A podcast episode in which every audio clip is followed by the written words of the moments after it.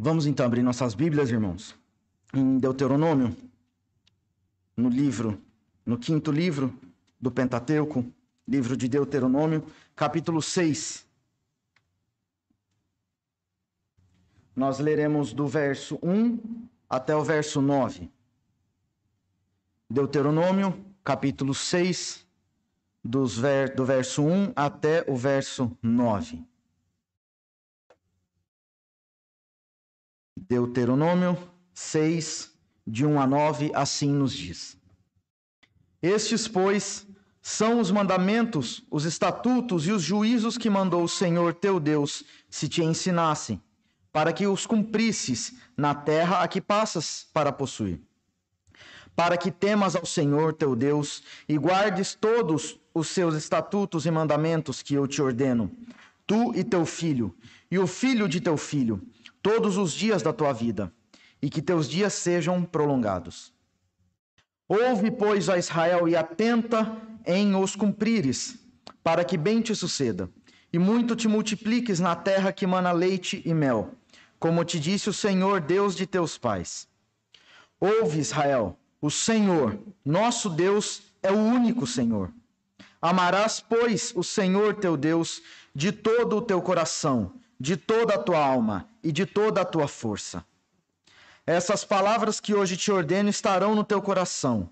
Tu as inculcarás a teus filhos, e delas falarás assentados em tua casa, e andando pelo caminho, e ao deitar-te e ao levantar-te.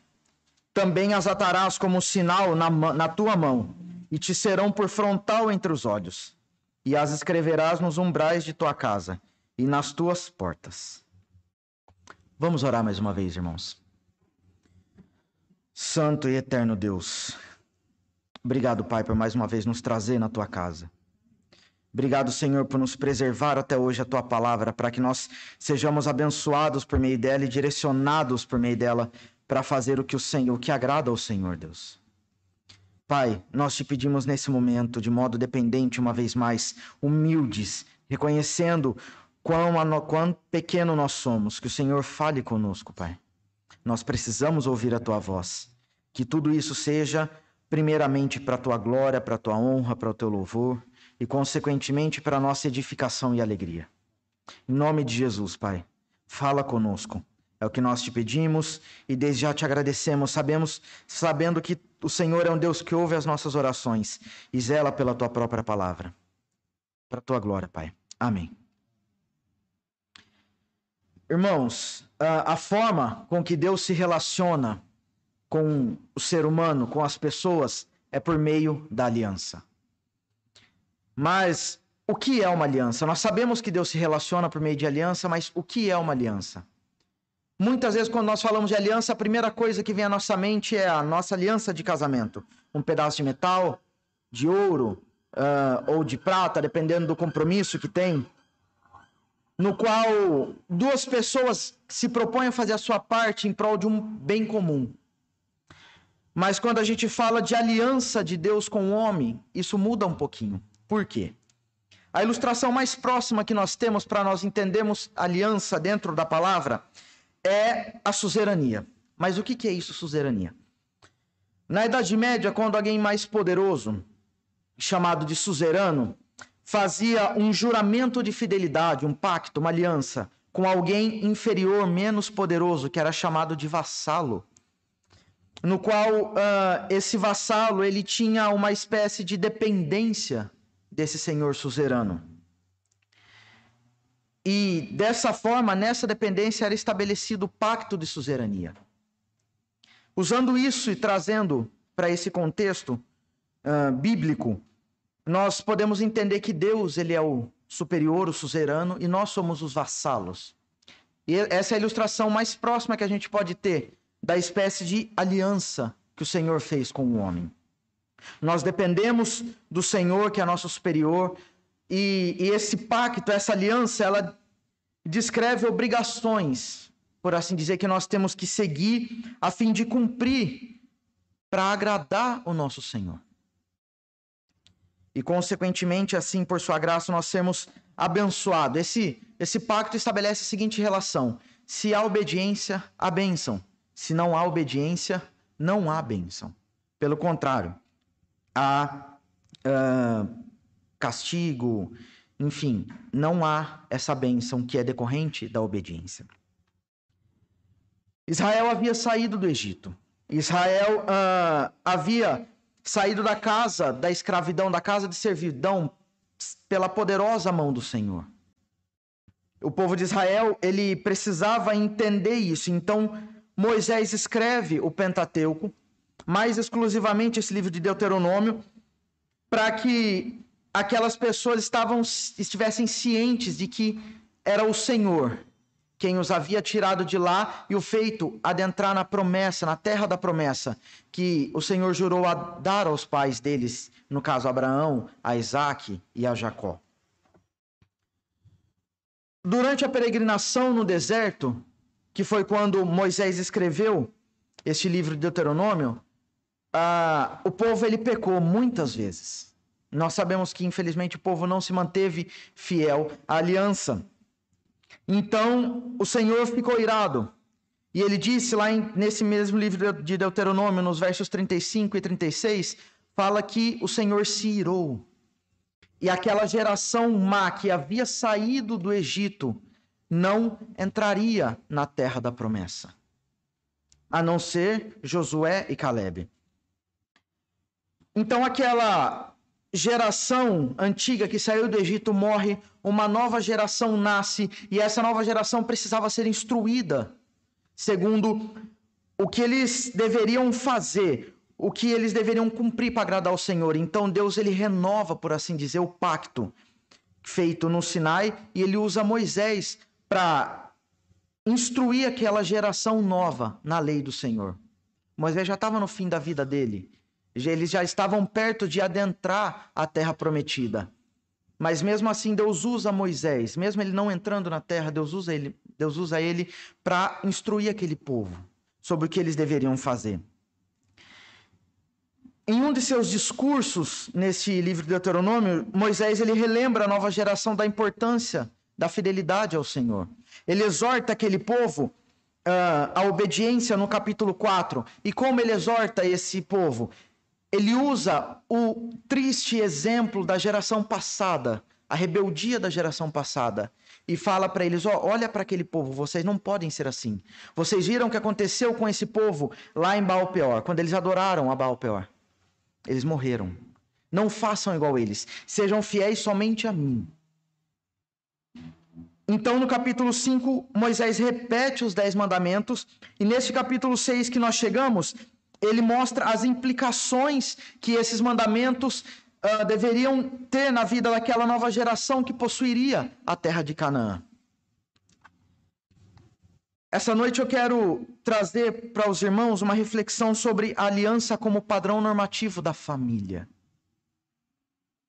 O amor a Deus é o que deve conduzir a nossa família dentro da aliança. Caso haja algo fora da aliança que prometa satisfação deve ser rejeitado severamente por aqueles que se dizem participantes dessa aliança. O amor a Deus é o que deve conduzir a família dentro da aliança. Qualquer coisa fora da lei do Senhor que prometa satisfação deve ser rejeitado por aqueles que andam na aliança. O primeiro ponto dessa noite que eu quero trazer para os irmãos é a aliança e a relação de Deus com o seu povo. As implicações da lei na vida desse povo nos remetem a uma relação, ou seja, o modo de vida desse povo era segundo a aliança. Aliança, a base dessa aliança era a lei. Israel tinha que fazer a sua parte em cumprir essa lei. Israel tinha que fazer a sua parte uh, em cumprir os propósitos do Senhor, o que o Senhor mandou, uma vez que Israel dependia do Senhor dessa lei, do Senhor dessa aliança. O primeiro verso aqui do capítulo 6 desse texto que nós lemos fala que quem mandou ensinar os mandamentos, os estatutos e os juízos foi o próprio Deus. Esses estatutos, esses mandamentos, esses juízos deveriam reger a vida do povo. esse Senhor que nós, vi, que nós vemos aqui escrito, que é quem manda, que esses manda, quem manda esses juízos, esses estatutos, que manda eles reger a vida do povo, esse Senhor é o Deus da aliança. Esse Senhor com letra, com letra maiúscula é o Deus da aliança, é o soberano Senhor, é o Criador de tudo. É aquele Senhor que, que fez um pacto com o homem tão somente porque ele quis de modo soberano, porque não havia absolutamente nada em nós que instigasse o Senhor a isso. É esse Deus que fez essa aliança, que tem que o homem tem como Senhor sobre sua vida, que ele é dependente, que deve obedecer o que é proposto nessa aliança, é por meio da lei, do, da obediência da lei que o homem devia ao Senhor, que o Senhor seria glorificado. É por meio da aliança, da, das pessoas seguindo a aliança, que o homem seria abençoado, apesar de quem o homem fosse. Nesse momento, nós, nós vemos a graça do Senhor, que é um aspecto pertencente à aliança. A lei ela não era apenas para ser ensinada, mas ela também era para ser vivida essa ordem de ensino e cumprimento, ela tinha uma finalidade, melhor dizendo, três finalidades. No verso 2 nós vemos quais eram essas três finalidades. Era temer ao Senhor, guardar os estatutos e mandamentos e prolongar os dias. Nós vemos aqui no, no verso 2: para que temas ao Senhor, para que guardes todos os seus estatutos e mandamentos, e para que os dias sejam prolongados. Es, essas eram as finalidades do Senhor em mandar aquele povo para que eles vivessem, cumprissem e ensinassem a, a lei do Senhor, a aliança. Esse temor, ele pode ser associado à adoração. Por quê? O povo, ele deveria ter Deus como único Senhor. Como eu disse hoje pela manhã, o povo havia havia inserido, eles estavam inseridos numa cultura politeísta, ou seja, que haviam vários deuses. Então Moisés precisava ensinar aquele povo, não apenas aquele povo que morreu, mas aquela nova geração que nasceu, precisava ser ensinada que havia só um Senhor. Esse Senhor da aliança, o Criador de todas as coisas. E não apenas isso, mas que aquele povo reverenciasse, cultuasse, honrasse ao Senhor com fidelidade exclusiva, que era justamente aquilo que a geração passada não tinha feito. Aquela geração passada não havia sido fiel exclusivamente ao Senhor, mas havia dividido a sua adoração com outros deuses.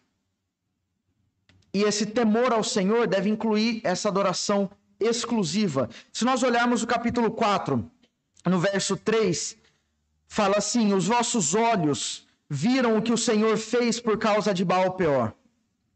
Pois todo homem que seguiu a Baal Peor, o Senhor, vosso Deus, consumiu do vosso meio. O Senhor matou aqueles que foram infiéis a ele, aqueles que negaram a sua aliança. Então aquele povo precisava entender, segundo esse exemplo infeliz, o quanto é importante era eles seguirem a aliança.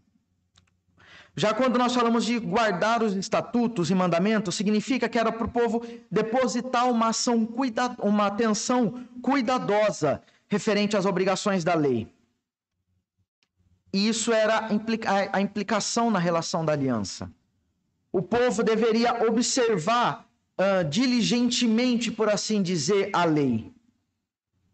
Eles deveriam praticar a lei de modo correto. Eles deveriam fazer tudo conforme estava escrito, para que isso resultasse em agrado do Senhor ao seu povo. E para que assim o Senhor pudesse o abençoar. Se nós, olhar, se nós olharmos o capítulo 7 de Deuteronômio, no verso 12, fala assim: Será, pois, que se ouvindo esses juízos e guardares e cumprires, o Senhor teu Deus te guardará a aliança e a misericórdia prometida sob juramento a teus pais. O povo deveria seguir diligentemente a aliança, para que assim viesse a ser abençoado pelo Senhor. Por fim, o prolongamento dos dias prometido era um resultado desse temor, dessa adoração exclusiva e da sua consequente observância leal da lei.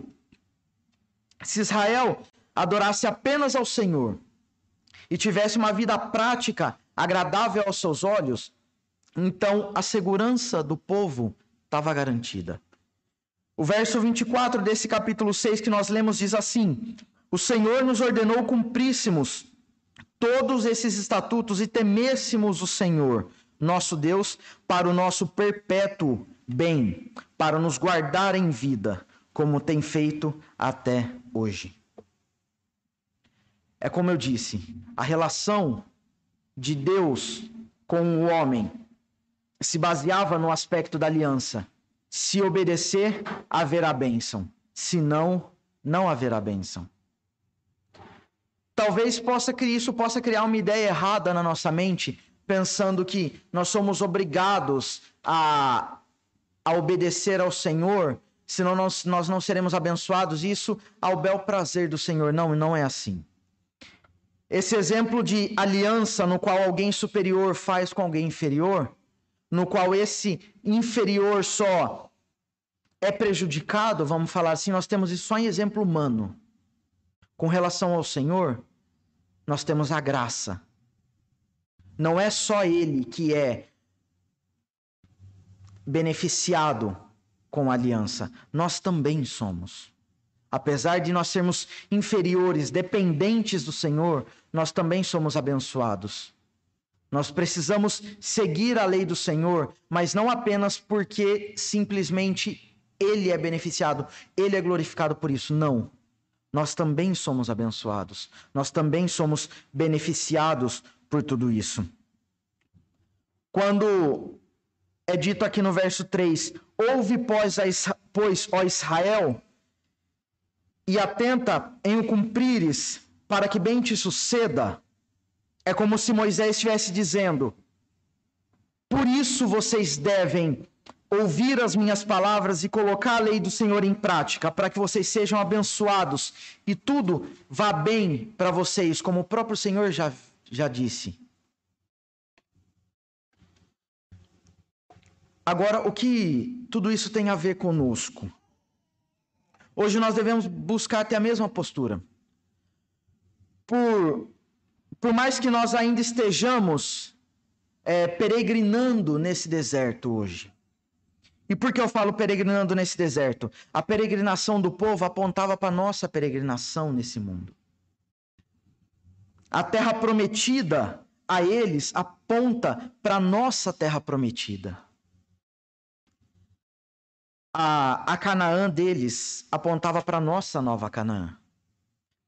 Então, assim como naquele tempo, hoje, a santidade, a, o obedecer à lei, seguir a aliança, deve ser o padrão adotado na nossa vida. Pois, como está escrito na carta aos Hebreus, sem santificação ninguém verá o Senhor. O segundo ponto que eu quero trabalhar com os irmãos essa noite é sobre o grande mandamento da família. O cumprimento da promessa de que tudo ia bem como consequência prática da vida daquele povo não estava relacionado apenas àquele povo presente. A aliança do Senhor estende-se a todas as gerações. Desde o início, uh, nós vemos que a aliança é para gerações. Em toda a história, e não apenas ao passado. Se nós olharmos o verso 2 desse texto que nós lemos, do capítulo 6, fala assim: para que temas ao Senhor teu Deus e guardes todos os seus estatutos e mandamentos que eu te ordeno, tu e teu filho e o filho do teu filho, todos os dias da tua vida. aliança é para gerações. Se nós olharmos Gênesis capítulo 12, no verso 3, quando o Senhor chama Abraão, ele fala: Abençoarei os que te abençoarem e amaldiçoarei os que te amaldiçoarem. Em ti serão benditas todas as famílias da terra. Se nós olharmos o capítulo 3 do livro de Gênesis, quando Deus chama Moisés para sua, para sua missão, Deus diz assim: Eu sou o Deus de teu pai, o Deus de Abraão, o Deus de Isaac e o Deus de Jacó. Moisés então escondeu o rosto porque temeu olhar para Deus. A aliança do Senhor é para gerações. Deus de Abraão, de Isaac e de Jacó. O Senhor manda que essas leis sejam seguidas e cumpridas na vida daquelas pessoas que estavam ouvindo, dos filhos dele, dos filhos dos filhos e assim consequentemente até chegarmos em nós hoje. No verso 7, isso fica claro, essa questão de uh, implicação na família, essa questão da aliança para as gerações. Por que eu falo isso? Porque no verso 7 diz que era para a lei do Senhor ser inculcada aos filhos, inculcada na mente dos filhos. O que significa esse inculcada? Significa que as palavras da aliança eram para ser ensinadas incisivamente, a todo instante, aqueles filhos. Era para a lei ser mencionada a todo tempo. Era para eles repetirem constantemente as palavras do Senhor ordenado ao povo, para quê? A fim de que os filhos crescessem na aliança. E essa instrução era para acontecer não apenas dentro de casa, mas também fora de casa. Era para acontecer desde o amanhecer até o anoitecer, a todo instante. Isso deveria ser comum nas gerações daquelas famílias pertencentes à aliança. Esse era o padrão de vida familiar conduzido pelo Senhor um padrão baseado na aliança. O verso 7 diz para encucar na cabeça dos filhos, e não apenas isso, mas para falar da lei, assentado, andando, ao deitar, ao levantar, mas posteriormente fala para ter ela como sinal nas mãos, por frontal entre os olhos, nos umbrais das, das casas, nas portas, ou seja, todo lugar, a todo instante aliança do Senhor era para ser mencionada, a fim de fazer com que o povo vivesse baseado na aliança. Mas haja vista que esses mandamentos que o Senhor dá para o povo era baseado, por assim dizer, ou, ou melhor dizendo, tinha era encabeçado por um mandamento maior. Esse, imaginemos esse mandamento maior e todos os outros mandamentos como que enganchados nesse maior. Se não tivesse esse mandamento maior, se esse não fosse cumprido, não valeria a pena, não haveria como cumprir os outros mandamentos. E que mandamento é esse? No verso 5 diz que mandamento é esse: Amarás, pois, o Senhor teu Deus de todo o teu coração, de toda a tua alma e de toda a tua força. Nós não conseguiremos cumprir, da mesma forma que essa geração aqui de Deuteronômio não conseguiria cumprir os mandamentos se não tivesse o amor ao Senhor em primeiro lugar. Da mesma forma que esse mandamento é foi direcionado a eles, é direcionado a nós também. No verso 4, Moisés diz que não há outro Deus que seja como o Senhor nosso Deus. Ele é o único Deus fiel à sua aliança perpétua. Os deuses do Egito, aqueles falsos deuses, aquela cultura que tinha muitos deuses falsos, no qual o povo estava inserido, havia sido ensinado, não existe nem naquele tempo, nem aqueles deuses ou qualquer outro deus que possa ser dito. Em toda a história não existe. Somente o Senhor é Deus. Foi esse Deus que fez uma aliança que se relaciona que se relaciona com o seu povo em amor e como um reflexo do seu amor, nós devemos amá-lo também. Por isso está aqui no verso 5 fala: "Amarás, pois", ou seja, por isso porque só existe um Deus nós devemos amá-lo, porque é somente ele que existe e foi ele que fez todas as coisas, foi ele que fez a aliança. É esse povo, é esse Deus que é fiel à sua aliança. Que é esse Deus que ama o seu povo, demonstra o seu amor por meio da aliança. Por isso, como reflexo do seu amor, nós devemos amá-lo. Esse deve ser o motivo de nós amarmos ao Senhor o amor dele por nós. O apóstolo João, na sua primeira carta, no capítulo 4, no verso 19, diz: Nós amamos porque ele nos amou primeiro. O Senhor não queria de Israel, assim como também não quer de nós um relacionamento parcial, mas ele quer um relacionamento integral. Ele queria e quer um relacionamento integral. O Senhor não quer que nós o dividamos com qualquer outra pessoa, com qualquer outra coisa. A fidelidade, ela é evidenciada na aliança por meio de um relacionamento baseado num real compromisso. A aliança, ela é este real compromisso, no qual a pessoa ela se dá de modo íntegro, de modo completo, de modo pleno ao Senhor. Nós não podemos dividi-lo, nós devemos amar exclusivamente ao Senhor com todo o nosso ser.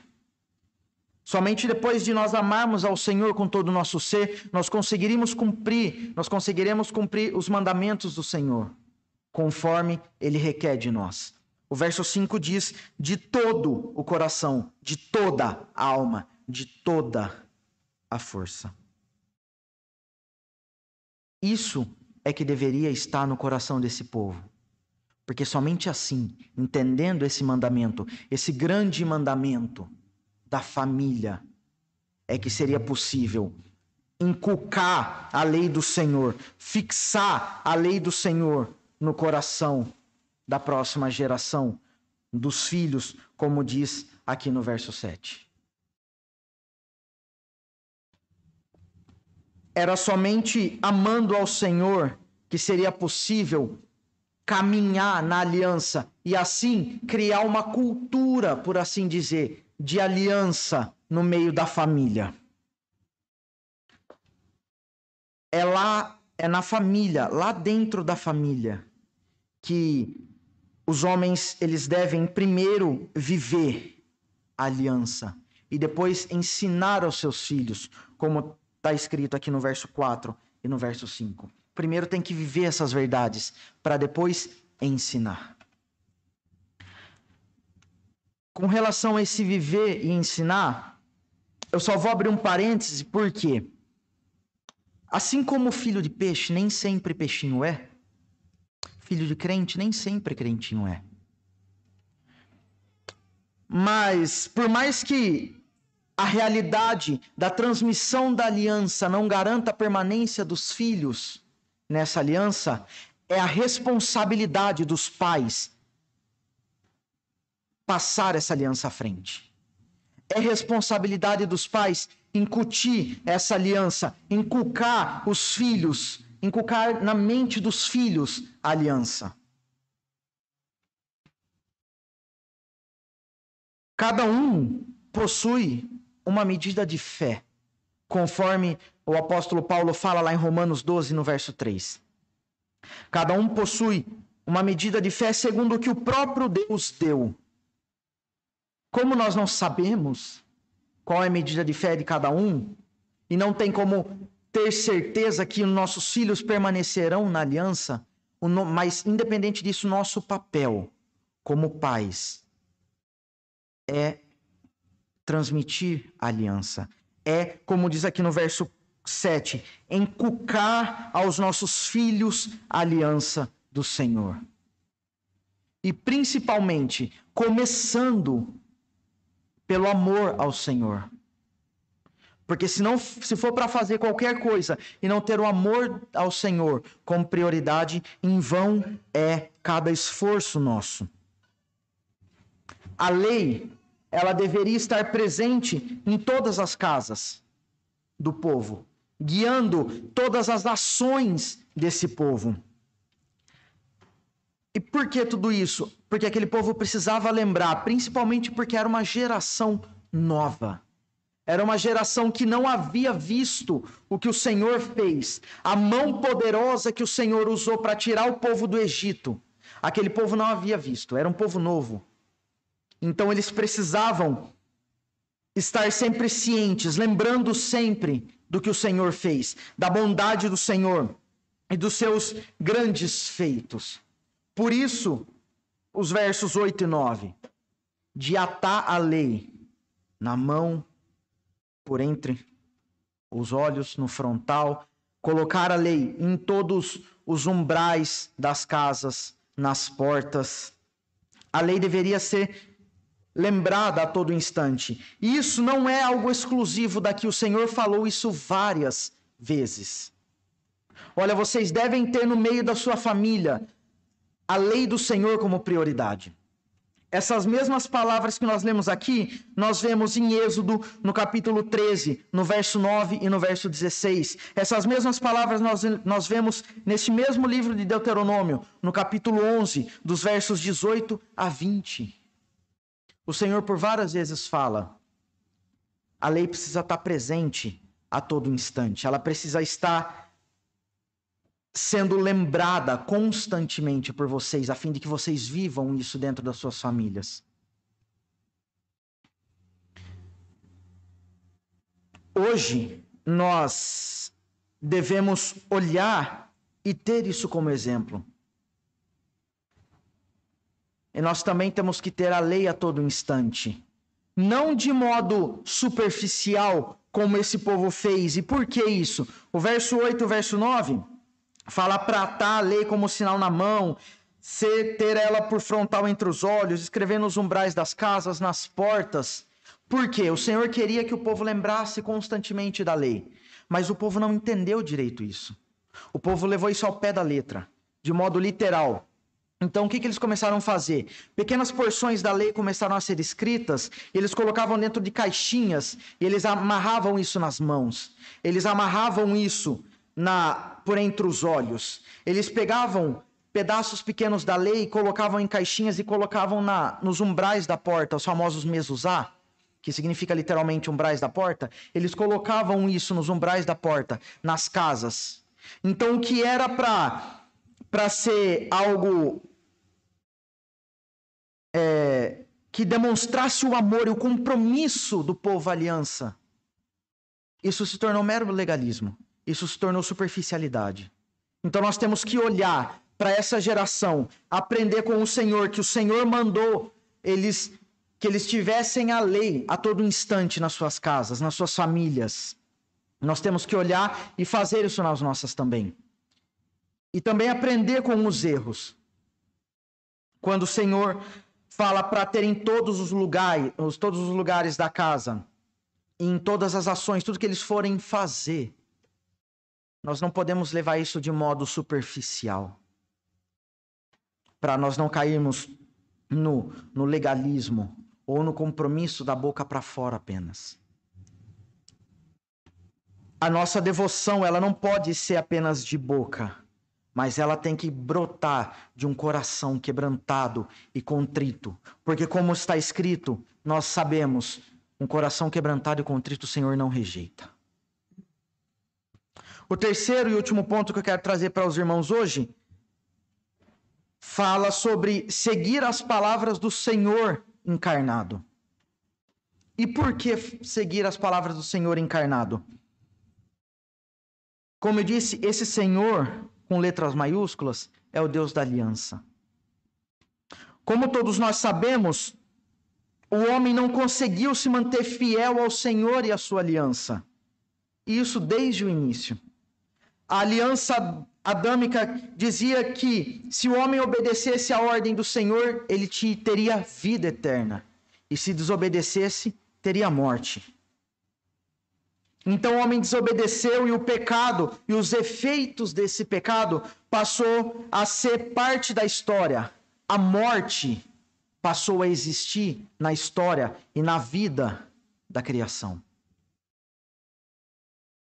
Então, o Senhor, uma vez que ele não é infiel à sua própria palavra, ele teve que fazer com que a morte fosse uma realidade. Em Gênesis, no capítulo 2, nos versos 16 e 19, está escrito assim: E o Senhor Deus lhe deu essa ordem, falando para Adão e Eva: De toda árvore do jardim comerás livremente, Mas da árvore do conhecimento do bem e do mal não comerás, porque no dia em que dela comeres, certamente morrerás. Ele disse isso, melhor de, só corrigindo, ele disse isso para Adão. Você pode comer de todas as árvores do jardim, menos essa árvore. Ele deu uma ordem para Adão: me obedeça. Porque se você me obedecer, você vai ter vida. Se você me desobedecer e comer dessa árvore, certamente você vai morrer. E por causa do pecado veio a morte. O apóstolo Paulo, em Romanos capítulo 6, verso 23, diz: Porque o salário do pecado é a morte. Mas o dom gratuito de Deus é a vida eterna, em Cristo Jesus, nosso Senhor. Depois do pecado, depois do homem ter errado, Deus disse que haveria um descendente para resolver o problema do pecado. Deus disse que haveria um descendente para resolver o problema da morte. E assim nos devolveu o direito à vida. E como que esse descendente resolveria o problema do pecado, da morte, nos devolveria o direito à vida? Pisando a cabeça da serpente. Gênesis 3,15, Deus fala para a serpente: Porém, inimizade entre ti e a mulher, entre a tua descendência e o seu descendente, falando do descendente da mulher. Este, o descendente, te ferirá a cabeça, e tu lhe ferirás o calcanhar. Como eu havia dito, o Senhor, com letras maiúsculas, é o Deus da aliança. Esse, o descendente de Gênesis 3,15 é este Deus. E quem é este Deus? Jesus Cristo. Ele é o Senhor da aliança. E por que eu estou falando isso? Você pode falar, ah, Fernando, mas foi o Senhor Deus que falou tudo isso. Foi o Senhor Deus que prometeu o descendente. Como você está falando que esse Senhor, Deus, é Jesus? João 10, 30, Jesus ele fala: Eu e o Pai somos um. Em Hebreus, o autor aos Hebreus, no capítulo 1, já no, logo no início da carta, já logo de cara, dos versos 1 a 3, ele diz assim: Havendo Deus outrora falado muitas vezes e de muitas maneiras aos pais pelos profetas, nesses últimos dias nos falou pelo Filho um pouco mais para frente fala que esse filho, ele, que é o resplendor da glória e a expressão exata do seu ser. Jesus Cristo é a expressão exata do ser de Deus. Ele é o Senhor da aliança. Ele, como ele mesmo disse, eu e o Pai somos um. Ele é o Senhor da aliança. Ele é o Deus encarnado que cumpriu a lei, ciente da condição de morte, ciente da condição humana que impossibilitava que esse homem cumprisse de modo eficaz a lei. Ele cumpriu a lei, e não apenas isso. Além do Senhor cumprir a lei, morrer, ressuscitar, ele nos deu do seu Santo Espírito para que hoje, mesmo afetados pela queda, nós pudéssemos cumprir a lei. Como? Buscando copiar, buscando, buscando copiar o Senhor Jesus, buscando viver de modo correto, buscando fazer tudo conforme a aliança. Até que nós cheguemos naquela nova Canaã, até que nós cheguemos na nossa terra prometida e assim nós passamos, possamos viver desfrutando eternamente do amor do Senhor. O Senhor, que se revelou e falou com Moisés na antiguidade, é o mesmo Jesus que fala comigo, conosco hoje. A carta aos Hebreus diz: Havendo Deus outrora falado de muitas maneiras aos pais por profeta, pelos profetas, hoje nos fala através do Filho. Mateus ele narra que quando o Senhor Jesus estava no templo, vieram os fariseus e os saduceus para o testarem. Então o Senhor foi, foi perguntado, o Senhor Jesus, o mestre por excelência, ele foi perguntado: qual é o grande mandamento da lei? Em Mateus, no capítulo 22, nós vemos isso. É perguntado para o Senhor, de modo irônico, os fariseus e os saduceus chamam Jesus de mestre porque eles não acreditavam em Cristo. Então, de modo irônico, eles falam: Mestre, qual o grande mandamento que nós precisamos ter? E o que Jesus respondeu? Justamente esse verso 5 de Deuteronômio, do capítulo 6, que nós lemos aqui. Em Mateus 22, do 36 ao 38, está escrito assim: Mestre, qual o grande mandamento da lei? Então Jesus respondeu: Amarás o Senhor teu Deus de todo o teu coração, de toda a tua alma e de todo o teu entendimento. Este é o grande e primeiro mandamento. Esse grande mandamento deveria reger a vida do povo, deveria reger a família do povo. E não apenas lá, mas também deve reger a nossa vida, as nossas ações, a nossa família. Deus, como eu disse, ele requeria um amor íntegro, íntegro no sentido de completo, de pleno. Deus requeria esse tipo de amor do povo. E ele o requer ainda de nós hoje.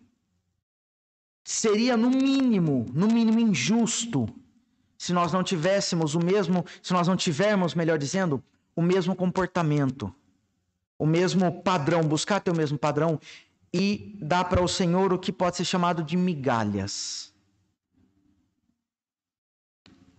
Nós não podemos dar migalhas de adoração ao Senhor. Não é esse tipo de adoração que o Senhor merece. Não é esse tipo de adoração que Ele requer de nós. O Senhor merece o nosso melhor. Nós temos que dar o nosso todo ao Senhor. Todo o nosso coração, toda a nossa alma, toda a nossa força, todo o nosso entendimento, todo o nosso ser ao Senhor tem que ser oferecido. Aliança é a mesma e o nosso dever de segui-la também continua sendo o mesmo. A mesma cultura da aliança que era para ser propagada naquele tempo, nas famílias, nós devemos propagar nas nossas famílias hoje.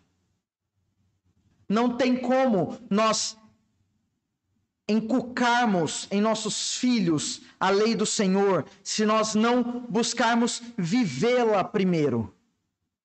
Porque muito mais do que palavras, nós arrastamos, nós arrastamos multidões com o nosso exemplo. Primeiro nós precisamos viver. Hoje de manhã eu falei aqui, não adianta nada eu, não é porque eu estou aqui, não adianta nada eu falar tudo isso se eu não viver tudo isso. Não adianta nada cada um de nós que está aqui, cada um dos que estão assistindo, não adianta nada, nada querer pregar se não for para viver o que se prega. Primeiro vivamos, para depois ensinar aos nossos filhos. E como nós temos que fazer isso? Em amor. Não tem como nós vivermos a aliança de modo correto, de modo seguro. Não tem como nós testemunharmos do Senhor com palavras ou com ações se não tiver o amor a Deus como grande mandamento. Como eu já disse, nós só teremos o amor a Deus como mandamento se nós entendermos que isso é fruto do amor dele por nós. Nós ainda temos que falar da aliança a todo um instante. Para que as nossas obrigações do dia a dia não nos façam esquecer da aliança. O Senhor havia falado nos versos 8 e 9 para aquele povo ter aliança em todos os lugares. O Senhor tinha falado no verso 7 para aquele povo falar da aliança em todo momento, a fim de que o povo não esquecesse de quem era o Senhor, a fim de que o povo não esquecesse dos grandes feitos do Senhor que havia tirado o povo do Egito, da casa da escravidão. Aquele povo não poderia esquecer disso, e nós temos que ter a aliança do Senhor a todo instante em nossas vidas, a fim de que nós não esqueçamos do Senhor também. se nós esquecermos o Senhor, mesmo que temporariamente, nós teremos outros ídolos no nosso coração. Como disse João Calvino, o coração do homem é uma fábrica de ídolos. E nós não podemos ter ídolos no nosso coração. Nós não podemos seguir a outros senhores. Nós não podemos seguir outro padrão que não seja as Escrituras. Nós não podemos seguir outro padrão que não seja a aliança. Nós devemos viver baseados apenas nas palavras, nas palavras do Senhor. Do Senhor da aliança, de Jesus Cristo, do Deus encarnado. João, o apóstolo João, em seu evangelho, no capítulo 8, verso 31, fala: Disse, disse, pois, Jesus aos judeus que haviam crido nele: Nós cremos no Senhor? Se nós cremos, essa palavra é para nós também. Se vós permanecerdes na minha palavra, sois verdadeiramente meus discípulos. Se nós nos chamamos pelo nome do Senhor, se nós nos rotulamos, por assim dizer, de, como cristãos, se as pessoas nos enxergam assim, como discípulos do Senhor, nós precisamos permanecer na palavra dele. Nós precisamos viver baseados na aliança.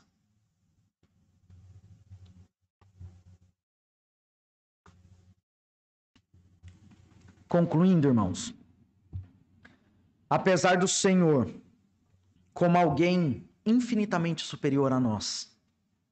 Ter feito uma aliança com alguém, com alguém infinitamente inferior. Tão somente porque ele quis. Como eu já disse, essa aliança não beneficia só a ele, mas nos beneficia também. Essa aliança não apenas o glorifica, mas também nos abençoa.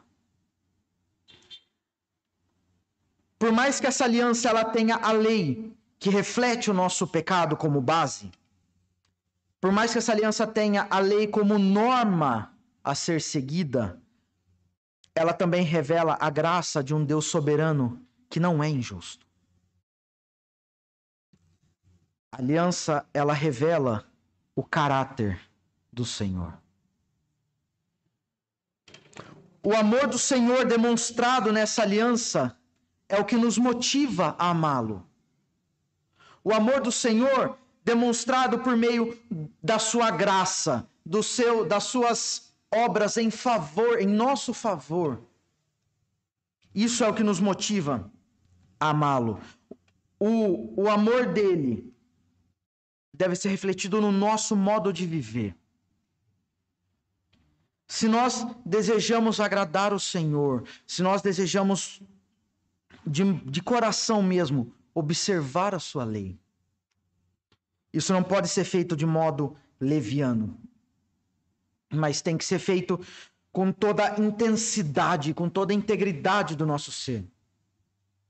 Atestando assim a nossa devoção, o tamanho, por assim dizer, da nossa devoção ao Senhor. A nossa família, já que nós estamos nesse mês falando de família, a nossa família tem que ser o primeiro lugar onde nós propagamos a aliança.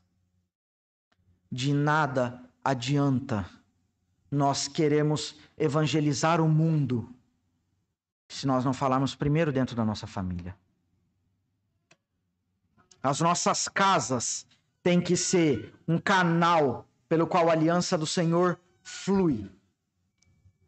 Como um rio a aliança do Senhor tem que fluir nas nossas casas, alcançar cada membro, alcançar, por assim dizer, cada cômodo da nossa, da nossa casa.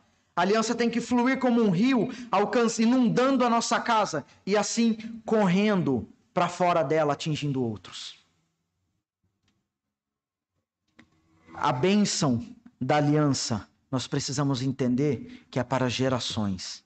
Primeiro, dentro da nossa casa, como diz aqui, tu, o teu filho e o filho do teu filho. É lá que você deve viver. É lá que você deve amar ao Senhor com todo o teu ser. É lá que você deve falar dessa aliança quando você levanta, quando você deita, quando você anda, quando você para, em todos os lugares, a todo instante. Em tudo que você for fazer, você tem que ter aliança como padrão. Agora, fazendo algumas aplicações para nós, irmãos. Apesar da, da soberania do Senhor, frente à nossa dependência dele no pacto que ele fez conosco, nós somos tão abençoados, mas tão abençoados, que nós não sabemos nem contar as bênçãos.